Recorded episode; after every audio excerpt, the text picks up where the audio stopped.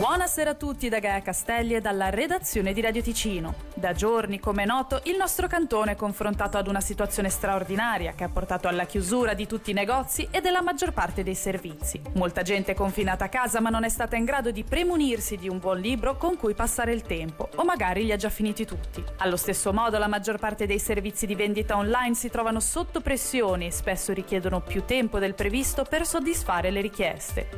A questo proposito può venire il nostro soccorso un servizio che il sistema bibliotecario ticinese offre già da molti anni, ovvero il prestito di materiale digitale, tra cui gli ebook e l'edicola online. Per saperne di più sentiamo l'intervista a Stefano Vassere, direttore della Biblioteca Cantonale di Lugano. È un servizio che forniamo già da molti anni, un servizio di prestito ebook e edicola elettronica e tutta una serie di altri materiali, audiolibri, carte geografiche, mappe, documenti d'archivio e così via. Tutto questo servizio è disponibile direttamente dal nostro sito per le persone che hanno una tessera utente dell'SBT, ma quelli che ancora non ce l'hanno hanno la possibilità online di iscriversi, di pagare peraltro a distanza attraverso carte di credito e quindi di essere abilitati al servizio. Costa quello che costa abbonarsi al sistema bibliotecario ticinese, quindi 20 franchi. Tra l'altro i ragazzi della scuola dell'obbligo hanno già accesso a questo servizio con la loro tessera Io Studio. Quindi molto semplicemente come funziona la cosa soprattutto per i libri? Basta andare nel sito del sistema bibliotecario ticinese che è www.sbt.tic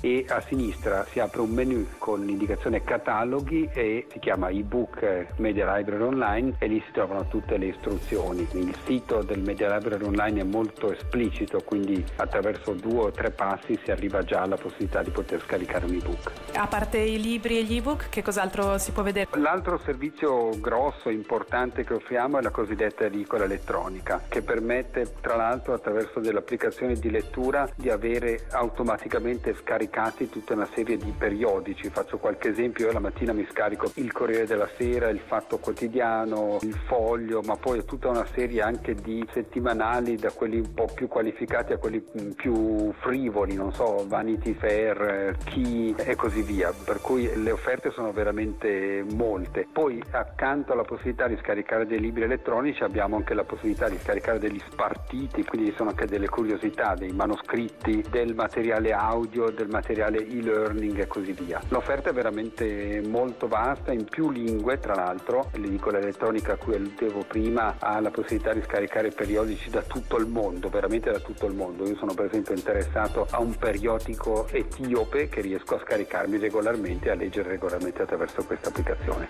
Visto che c'è stata questa chiusura, avete aumentato più del solito l'introduzione di nuovi libri e di nuove possibilità?